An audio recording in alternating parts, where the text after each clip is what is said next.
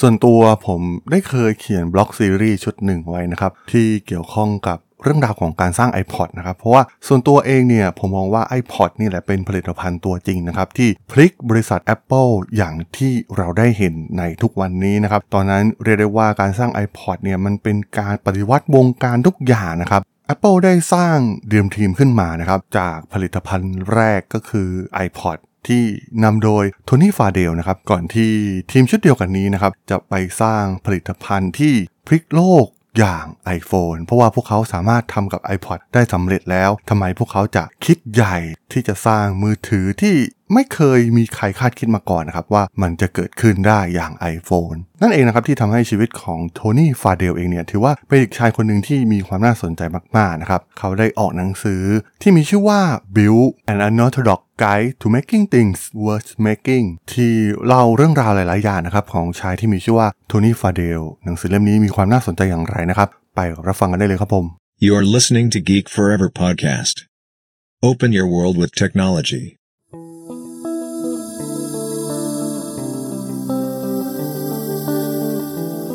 This is Geek Book.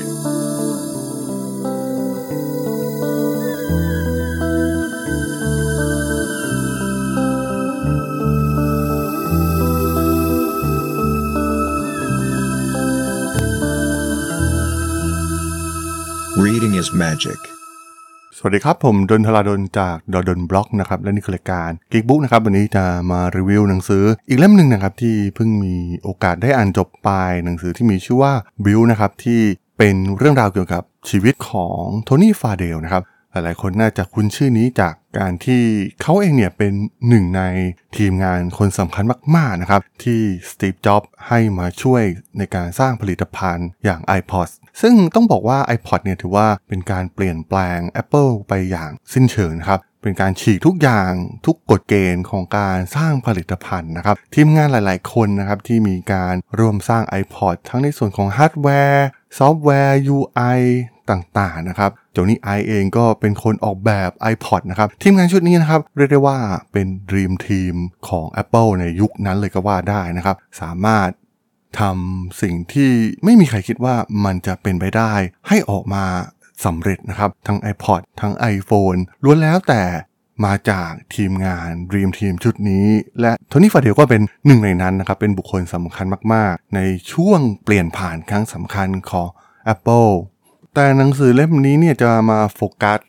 เป็นเรื่องราวของโทนี่ฟาเดลล้วนๆครับอถอดวิธีคิดบทเรียนในการดำเนินชีวิต การทำธุรกิจ การบริหาร การเป็นพนักงานนะครับเขาผ่านมาแทบจะทุกอย่างนะครับ ทั้งการทำสตาร์ทอัพการไปเป็นผู้บริหารตั้งแต่อายุน้อยๆนะครับการเข้ามาร่วมงานบริษัท Apple หรือการออกไปสร้าง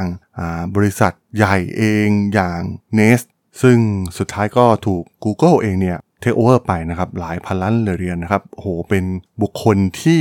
มีชีวิตที่น่าสนใจมากๆนะครับ หนังสือเล่มนี้เนี่ยก็จะเล่ามาตั้งแต่เด็กๆเลยนะครับของเขา มันค่อนข้างที่จะเรียงเนื้อหาสลับไปสลับมาอยู่นะครับ มันไม่เชิงเป็นไบโอกราฟีซะทีเดียวนะครับ เพราะว่ามีการตัดไปช่วงการทำงานกับ Apple บ้าง กับ Philip บ้าง กับ General Magic บ้างนะครับ รวมถึงในการทำบริษัทของตนเองอย่าง Nest ขึ้นมานะครับ แต่ว่าแนวคิดหลายๆอย่างเนี่ยโหมีความน่าสนใจมากๆนะครับ หลายแนวคิดเนี่ยถือว่าเป็นการกันกรองมาจากประสบ การทำงานจริงๆนะครับผ่านการบริหารคน การสร้างผลิตภัณฑ์ การทำการตลาดทำทุกอย่างนะครับโทนี่ฟาเดลผ่านงานมาแทบจะทุกส่วนของการสร้างธุรกิจขึ้นมาจริง ๆ แล้วก็สามารถที่จะลงมือสร้างธุรกิจตนเองขึ้นมาจนขายให้กับ Google ได้นะครับ โทนี่ฟอร์เดลเองเนี่ยก็มีความฝันหลาย ๆ อย่างนะครับ ตั้งแต่เขาเรียนจบมาใหม่ ๆ นะครับ ที่ต้องการที่จะสร้างผลิตภัณฑ์ที่พลิกโลกนะครับ โดยเฉพาะเป็นผลิตภัณฑ์ด้านฮาร์ดแวร์นะครับ แต่ว่าตอนที่เขาทำงานช่วงแรกๆนะครับ ทั้งใน General Magic เองรวมถึงที่ Philips นะครับ ส่วนใหญ่ผลิตภัณฑ์ที่เขาสร้างมาเนี่ยมักจะล้มเหลวนะครับ มันก็เป็นแง่คิดหลาย ๆ อย่างนะครับ เพราะว่าผลิตภัณฑ์หลาย ๆ อย่างนะครับที่ทางโทนี่ฟาเดลเนี่ยเป็นผู้นำในการสร้างขึ้นมานะครับ มันอาจจะเป็นไอเดียที่ล้ำเกินไปในยุคนั้น รวมถึงเทคโนโลยีหลาย ๆ อย่างนะครับ ในตอนนั้นมันอาจจะยังไม่พร้อมนะครับ ผลิตภัณฑ์ที่มีชื่อว่า Magic Link นะครับ ตอนนั้นถือว่าเป็นแนวคิดที่ล้ำมาก ๆ นะครับ เป็นรูปแบบ Pocket PC นะครับที่ มีหน้าจอแบบสัมผัส สามารถเช็คอีเมล ดาวน์โหลดเกม รวมถึงซื้อตั๋วเครื่องบินต่างๆ ได้นะครับ มันคล้ายๆ iPhone นะครับ แต่ว่ามันยังห่างไกลมากในยุคนั้นที่ผู้คนจะมองเห็นว่าอนาคตเนี่ย iPhone มันจะเป็นยังไงนะครับ มันเกิดมาผิดที่ผิดเวลา เพราะว่าโครงสร้างพื้นฐานต่างๆเนี่ยมันยังไม่พร้อมมากนักนะครับ รวมถึง ประสบการณ์การใช้งานมันอาจจะไม่ได้ยอดเยี่ยม เหมือนสิ่งที่ iPhone ทำในปี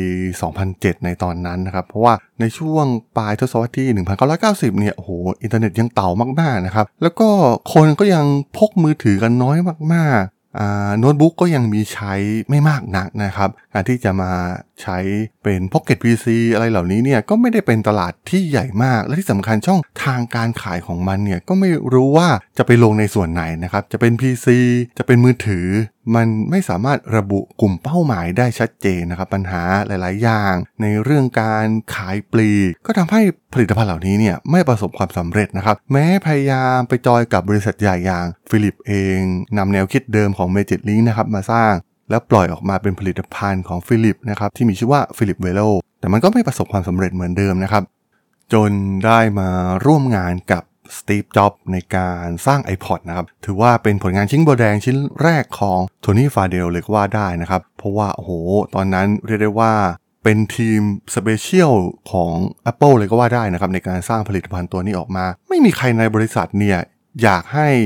Apple สร้างผลิตภัณฑ์ตัวนี้นะครับ มีแต่คนคอยมาขัดขวางต่างๆหน้าๆนะครับ หาว่าทีมของโทนี่ฟาเดลเองเนี่ย ผ่านเงินบริษัทไปเป็นอย่างมากนะครับ ไม่รู้ว่าผลิตภัณฑ์มันจะสามารถขายได้จริงหรือไม่นะครับ แต่ว่าสตีฟ จ็อบเองเนี่ยก็คอยปกป้องฟาเดลนะครับ ให้ใช้แนวคิดของเขาแล้วก็สร้างผลิตภัณฑ์ iPod ให้ออกมาได้สำเร็จในท้ายที่สุดนะครับ เป็นการร่วมมือกันเป็นแนวคิดในการบริหารของสตีฟ จ็อบด้วยนะครับ แล้วก็เป็นการเดิมพันอนาคตของ Apple ด้วยเช่นกันในตอนนั้น เป็นครั้งแรกที่ Apple เองเนี่ย รุกเข้าสู่ตลาดเครื่องเล่น MP3 นะครับ เพราะว่าสตีฟ จ็อบเองก็มองว่าตอนนั้นเนี่ยไม่มีเครื่องไหนที่มันใช้งานง่าย แล้วก็ถูกใจเขา เขาก็เลยสร้างมันขึ้นมาเองนะครับ แล้วก็โอ้โหผลตอบรับสุดยอดมากๆนะครับ กลายเป็นกระแสไปทั่วโลกนะครับ ทุกคนเนี่ยต่างพกเจ้า iPod แล้วก็ หูฟังสีขาวเป็นเอกลักษณ์มากๆนะครับของ iPod เครื่องสีขาว สวยมากๆ วัสดุสวยงามนะครับทุกคนต่างลงรักในผลิตภัณฑ์นี้ของ Apple นะครับซึ่งเปลี่ยนบริษัท Apple จากบริษัทที่ขายเพียงแค่คอมพิวเตอร์นะครับ มาขายสินค้า consumer electronics เป็นครั้งแรกก่อนที่ อย่างที่เราทราบกันว่า iPhone จะ เป็นปรากฏการณ์ที่ยิ่งกว่า iPod อีกนะครับ แม้ iPhone จะสร้างมาเพื่อทำลาย iPod ก็ตาม แต่ว่ามันก็ต้องชิง disrupt ตัวเองก่อนนะครับ อย่างที่หลาย ๆ ธุรกิจในตอนนี้มักจะทำกันนะครับชิง disrupt ธุรกิจตนเองก่อนที่จะถูกคนอื่นมา disrupt และ iPhone ก็ประสบความสำเร็จอย่างมากทำยอดขายได้มาอย่างมหาศาลมาจวบจนถึงปัจจุบันเป็นแหล่งรายได้หลักของ Apple ฟาเดลเองเนี่ยก็เป็นทีมงานคนสำคัญนะครับอย่างที่กล่าวไปอยู่กับ iPod มาหลายรุ่นนะครับรวมถึงช่วงแรกๆของการสร้าง iPhone ก็เป็นหนึ่ง key man คนสำคัญนะครับที่เข้ามาช่วยสตีฟจ็อบในการสร้าง iPhone ก่อนที่สุดท้ายเขาจะลาออกมานะครับหลังจากที่ออกจาก Apple นะครับฟาเดลเองเนี่ยก็มาสร้างบริษัทของตนเองนะครับตอนนั้นเนี่ยเขาเห็นว่าเครื่องเทอร์โมสตัตนะครับที่ใช้ในการวัดอุณหภูมิ ซึ่งส่วนใหญ่เนี่ยจะอยู่ในแถบ ประเทศยุโรปอเมริกานะครับ ส่วนใหญ่ก็จะมีในทุกๆบ้านรวมถึงที่โรงแรมต่างๆ เขาไปเที่ยวหลายแห่งแล้วพบว่าเครื่องนี้มันให้ประสบการณ์ที่แย่มากๆนะครับ และมันไม่มีใครคิดที่จะมาเปลี่ยนแปลงมาเลยหลายสิบปีมาแล้วนะครับ ฟาเดลเองจึงคิดผลิตภัณฑ์ของตนเองขึ้นมานะครับ ปฏิวัติวงการของเทอร์โมสตัตสร้างผลิตภัณฑ์ที่สวยงาม มีการเชื่อมต่อกับสมาร์ทโฟน แล้วก็มี UI ที่สวย รวมถึงการออกแบบผลิตภัณฑ์ที่ดูดีนะครับทำให้กลายเป็นสินค้ายอดนิยมไปในทันที ซึ่งบริษัทของ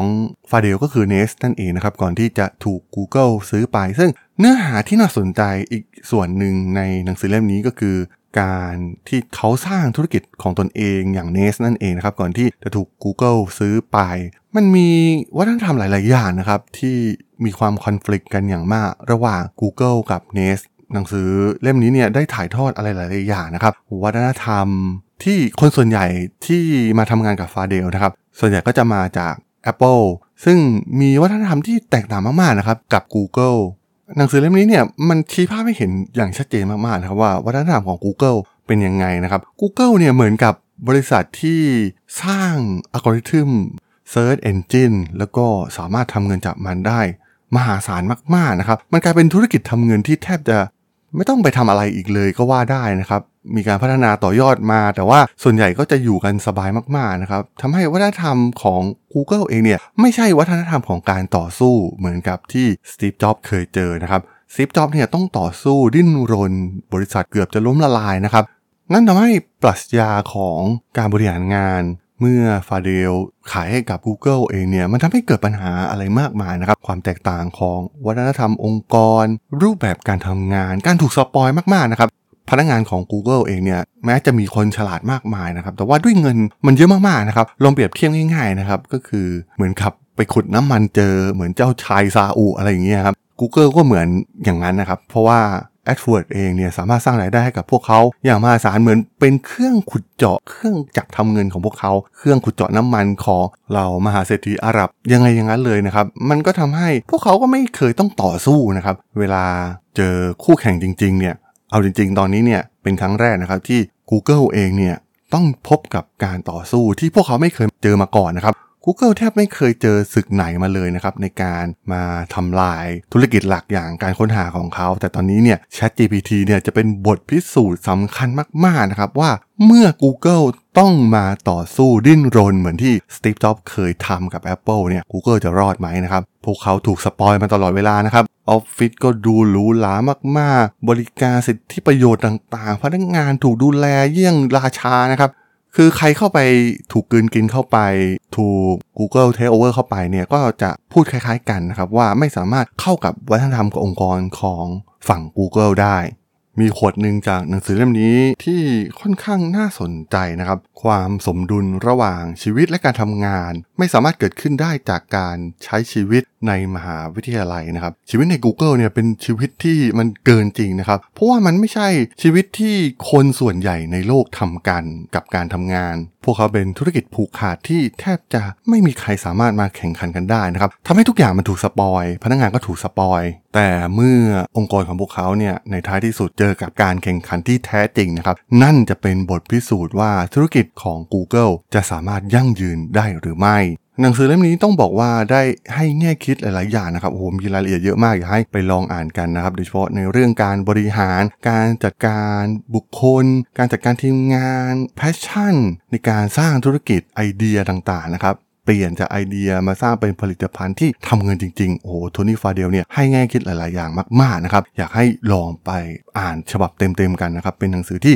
ดีมาก ๆสำหรับ เรื่องราวของหนังสือบิวของโทนี่ฟาเดลใน EP นี้ ผมก็ต้องขอจบไว้เพียงเท่านี้ก่อนนะครับสำหรับเพื่อนๆที่สนใจเรื่องราวทางธุรกิจเทคโนโลยีและวิทยาศาสตร์ใหม่ๆ ที่มีความน่าสนใจก็สามารถติดตามมาได้นะครับ ทางช่อง Geek Forever Podcast ตอนนี้ก็มีอยู่ในแพลตฟอร์มหลักๆ ทั้ง Podbean Apple Podcast Google Podcast Spotify YouTube แล้วก็จะมีการอัปโหลดลงแพลตฟอร์ม Blockdit ใน